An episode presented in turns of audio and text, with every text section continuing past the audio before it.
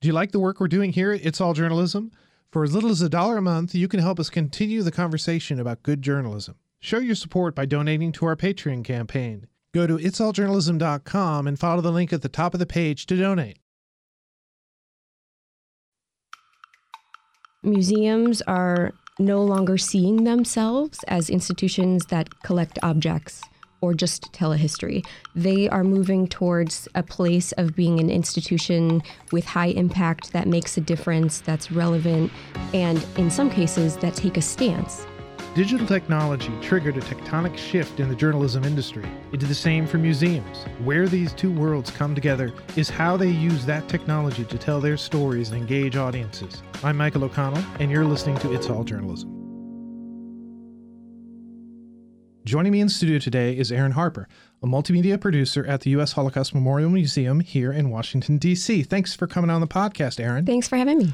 Well, you know, people might wonder why do we have somebody from a museum on a podcast about journalism, but you actually, your career path, you began as a journalist, yes, as a storyteller, and now you're a storyteller in a museum. Correct. So let's start at the beginning. So tell us about your, your journalism career and how you ended up at uh, the Holocaust Museum. Sure. So I have a degree in visual journalism from Kent State in Ohio.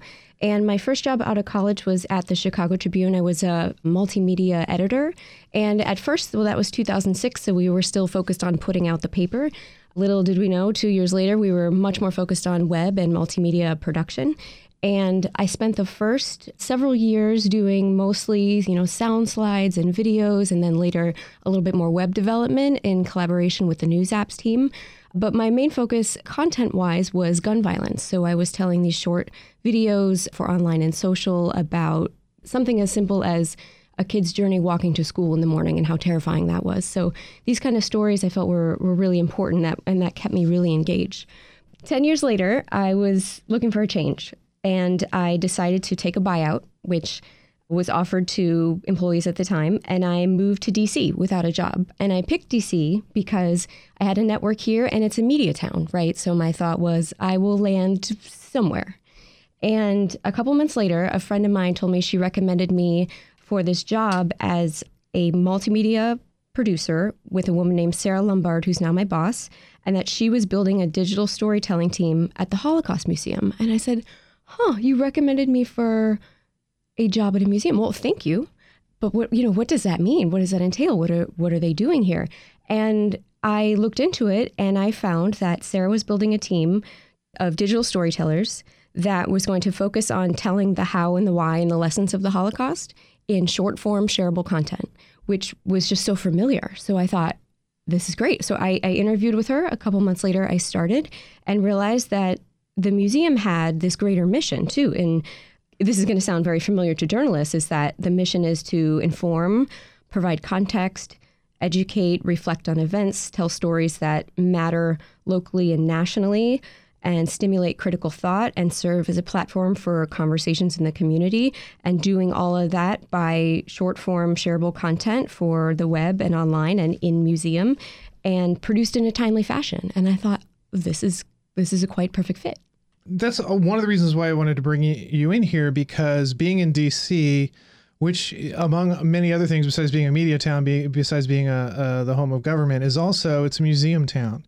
It's a place where people come to visit to learn things, and the Holocaust Museum compared to a lot of the other museums, it's relatively new. It's it's it's been around for you know I think 20, 20 almost 25. Only almost 25 years. But I remember that when it premiered, it was kind of revolutionary in, in its approach to storytelling. Yes. That it was not a matter of here are a bunch of artifacts, here uh, you know, here are some glass cases with things in them with little cards that explain it. There was it was actually designed to create an experience for the visitor so that that would inform them, but then would sort of reach them in a different way than just a normal museum would be. So I'm not really too surprised that a museum that was sort of built on that concept is thinking digitally. That you know that there are a lot of tools out there to tell stories in different ways, and now that the audience who who are showing up at museums at home or, or having the opportunity to, to interact and learn things that by bringing those types of tools into the, the museum space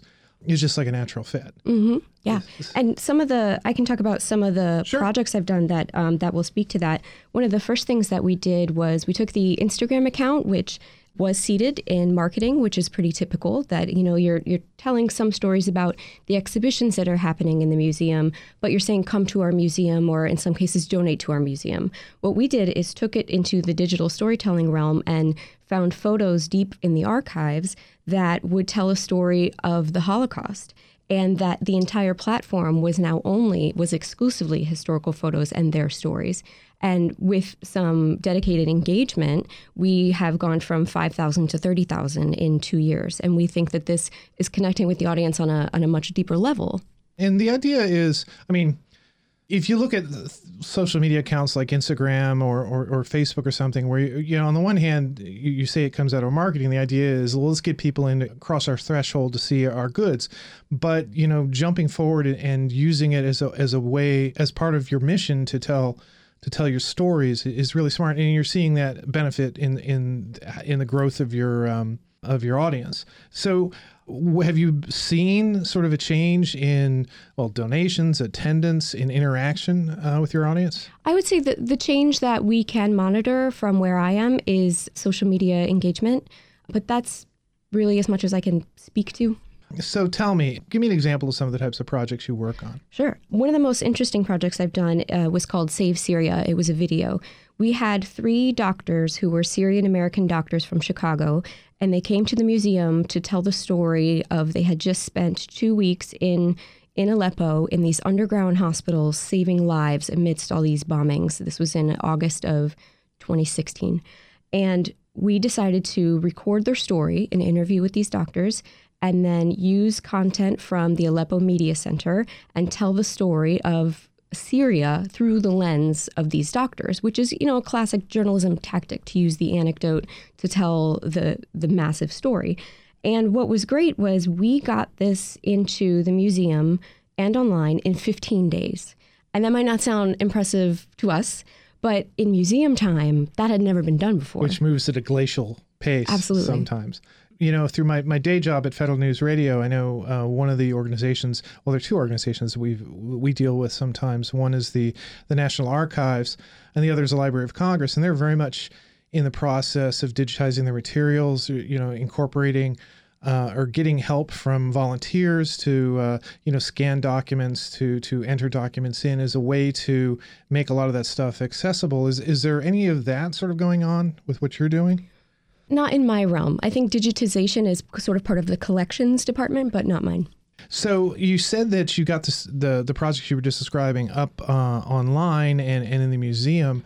Um, eh, are people pretty much experiencing it the same sort of way, or, or in both places, or is it you know, is it is it a different experience? It's a different experience, and that was a, a stretch for me to learn how to do this. It's fascinating to learn This how is to part performance almost. Right. It's telling a story in the physical space, which is uh, completely different. So, one thing that I can talk about is we recently opened an exhibition with the, we have on display five cloths from a Syrian prison that, written in blood and rust, are the names of prisoners who were detained in these underground prisons in Syria and still are.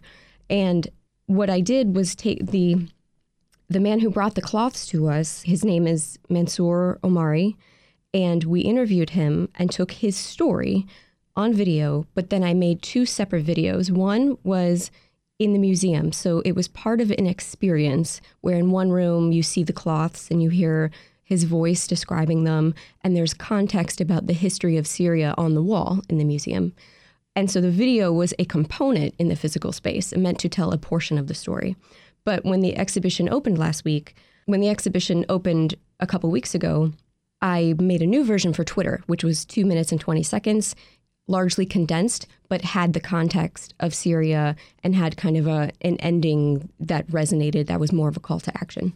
So I understand why you do that from a like a journalist standpoint because we do the same sort of thing. We create shorter pieces to be in social media to sort of drive people to to to the website. Is that is that kind of what you're trying to do, but in sort of a museumy space? Yes, exactly. So that there's people can experience it both in the in the museum and online.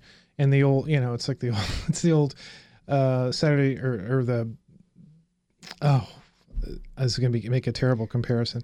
Um, it, it, it's the old um, like learning TV thing. This is you can find out more in, at the the library museum. The idea is to tri- intrigue people, intrigue them. Yeah, it does intrigue them. Entice. The idea is to entice people to uh, find out more either through their, the materials that they have or actually a, a visit to the museum.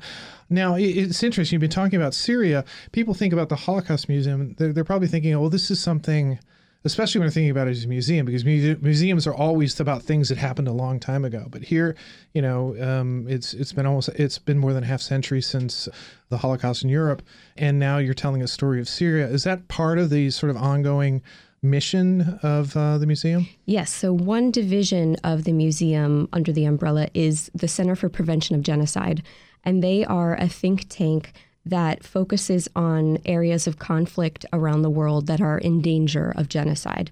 Um, with the mission of preventing it. And that comes in many different forms. But for us, it is continuing to tell the story of Syria and Aleppo and raise awareness of the cause. It's sometimes a call to action for the international community, for example.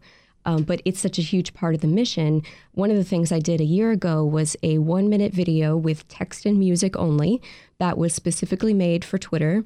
And it was right around the time of an uptick in violence against the Rohingya population in Burma. And it was just something very much in the skill set. Um, but it, it helped CPG, it helped the Center for Prevention of Genocide move at a quicker pace and use social media as the outlet. So, I mean, we've talked a little bit about the the tools that you use and the skills that that you you employ that those tools with, and a lot of them came out of your your time as a journalist. You know, looking back to you know the mid two thousands and to where you're at now, how how have things changed in your in you as a storyteller? Huh. You're not doing this. You're not doing the exact same thing you were doing back then. But uh, let me let me ask you that yeah. in a slightly different way. Mm-hmm. Actually, it's a very different way, but it kind of think goes at the same sort of thing. Do you consider yourself still a journalist? Yes, absolutely. How so? I feel that I've left a newsroom, but that didn't mean that I left journalism. And I think part of that is the skills are fully utilized, but that these skills are completely embraced by my colleagues and even celebrated that here we are getting to move quicker and you know being just more comfortable with things like acquiring rights and meeting deadlines. I mean, it sounds pretty basic, but people have come to me with help on how can we tell this story really quickly on this platform and they really appreciate that we have really innovated the museum and their ability to tell a story. Museum time used to be, I mean, you can work on a project that's going to be an exhibition in 2020. And to me, I, I think we also need to work on something that's coming out next week. So you still have the, the time element is still in there, but it's a little bit different. It is different. It's somewhere in the middle. It's mm-hmm. somewhere in the middle. Mm-hmm. That's, that's fascinating because, you know, you think about that and how the way people are consuming content and how it's changed so much in the last 10 years. And at the same time, the structure of uh, sort of mainstream media ha- has sort of blown up. And the way we gather information has changed so much. The things that we recognize as as news sources are kind of different. We get a lot of different information from different organizations.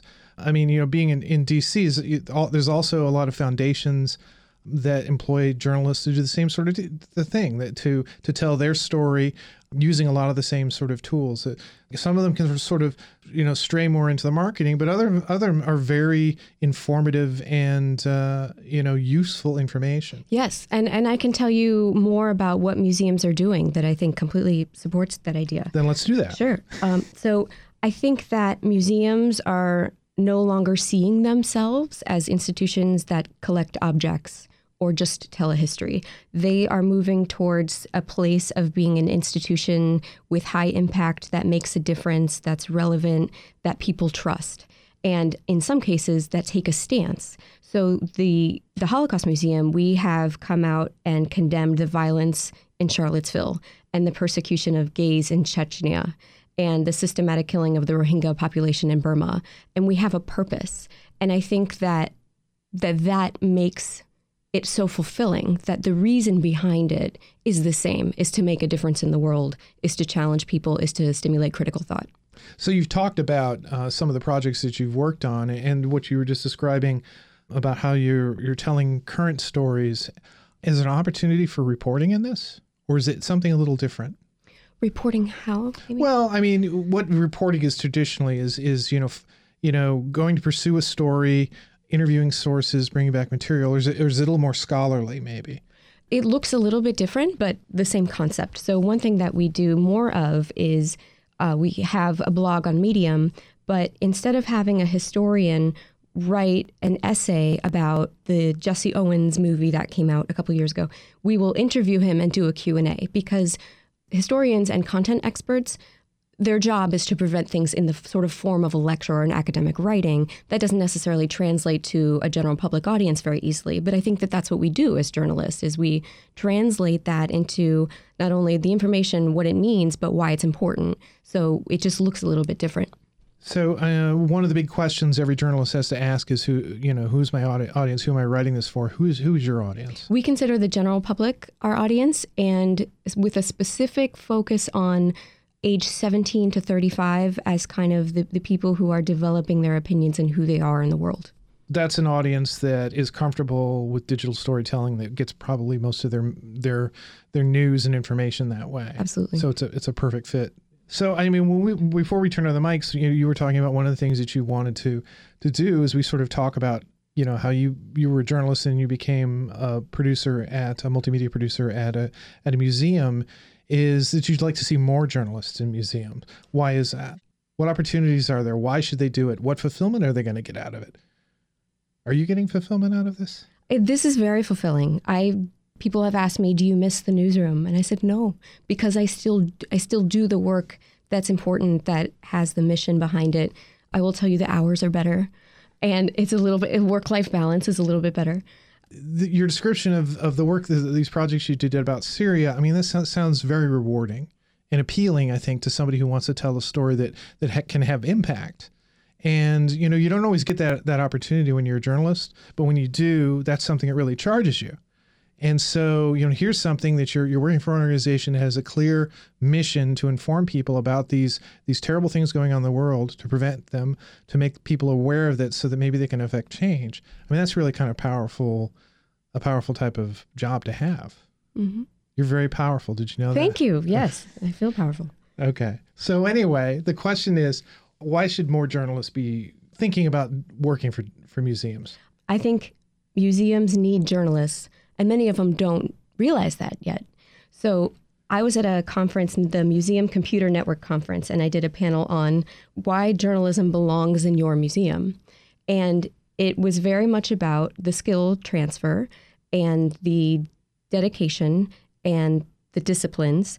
And I think that the shift in in museums' mission to be a relevant institution in the world is what will allow journalists to feel satisfied and comfortable in the environment. Yes, I agree. Um, what is it that some of the other museums are doing uh, along these lines? The National Museum for African American History and Culture is doing phenomenal work. I don't know if you've been there. It, I was just there this morning. It's fantastic. They do a series on YouTube called A People's Journey. That's really fantastic. They take on equality, intersectionality, women's rights, immigration. They challenge stereotypes that are still perpetuated, and they do it in digital storytelling form. In 2014, there were a couple museum professionals, Adrianne Russell and Aleia Brown, who hosted a conversation on Twitter with the hashtag Museums Respond to Ferguson. And it was really starting a conversation. It was really moving along a conversation about these exact principles on when something like this happens in the world, do museums stand idle or do they take a position? And that conversation is still going on today. That reminds me that we had uh, Sonia Gavankar from the museum on um, a few months ago, and she talked about what they're doing. I mean, obviously, the, the link to, to journalism was a little clearer there, but she even talked about the fact that how they had to sort of change their approach because the, the audience had certain expectations about how the story would be told. And so, you know, social media, digital presentations, you know, it's it's it's all up there. So we get more journalists into into museums and, and doing these types of stories telling what what do you hope that that'll accomplish I think that museums are full of information and artifacts and stories, and these stories need to be mined and they need to be written and told. I think museums need journalists to do this task. It's overwhelming. And museums have multiple priorities, such as education or collection or conservation, but this needs to be a priority. And for many, it's becoming one. In an instance that it's not, I wouldn't hesitate to approach a museum and say, Have you thought about this? There might not be an infrastructure for digital storytelling yet, but it's so successful in the instances where it exists that I would encourage anyone to even try it. There might not be a job opening, but see if you can create it. Yeah, there, we had a guest on a long time ago, Andrew Lih, who uh, works with American University. He um, is written for um, Wikipedia, has written about Wikipedia, and he's working with the um, the archives and the Smithsonian to help them get their materials into make them available for Wikipedia as a way as source material to, to get get it out there. So he's teaching classes in this, getting students involved in this. This idea that you know the museums are a resource, and you know information out there that is so important to get out to people to tell stories that are still relevant today. I mean, you mentioned the um, uh, the African American Museum. I haven't been to that. Today. That's that's on my short list, but I because I understand it's a, it's a great museum. Erin, thank you for coming in. Thank you very much. It's great. Next time on It's All Journalism. It's not that photography can't do this, but illustration is a more seamless vehicle for presenting ideas and an artist's point of view. So I think it's still essential. And I think that there's there's something that's still important in an age where, you know, where tempers flare to still talk about things visually in terms of ideas and concepts. In our next podcast, I talked to illustrator David Plunkert about his recent work for New Yorker magazine and the role of an illustrator as a visual storyteller. You've been listening to It's All Journalism, a weekly podcast about the changing state of digital news. Find out more about us and download past episodes at itsalljournalism.com. You can also subscribe to our podcast on Apple Podcast, Stitcher, SoundCloud, Google Play, and Podcast One. This week's episode was edited by Nicola Grisco. Amber Healy provided our web content. Nick Dupre wrote our theme music, and I'm your host, Michael O'Connell. Do you want to get the latest news about our podcast, including upcoming episodes, exclusive content, and live events? Visit itsalljournalism.com and sign up for our weekly email newsletter. Follow the link at the top of the page to subscribe. It's All Journalism is produced in partnership with the Association of Alternative News Media. Thanks for listening.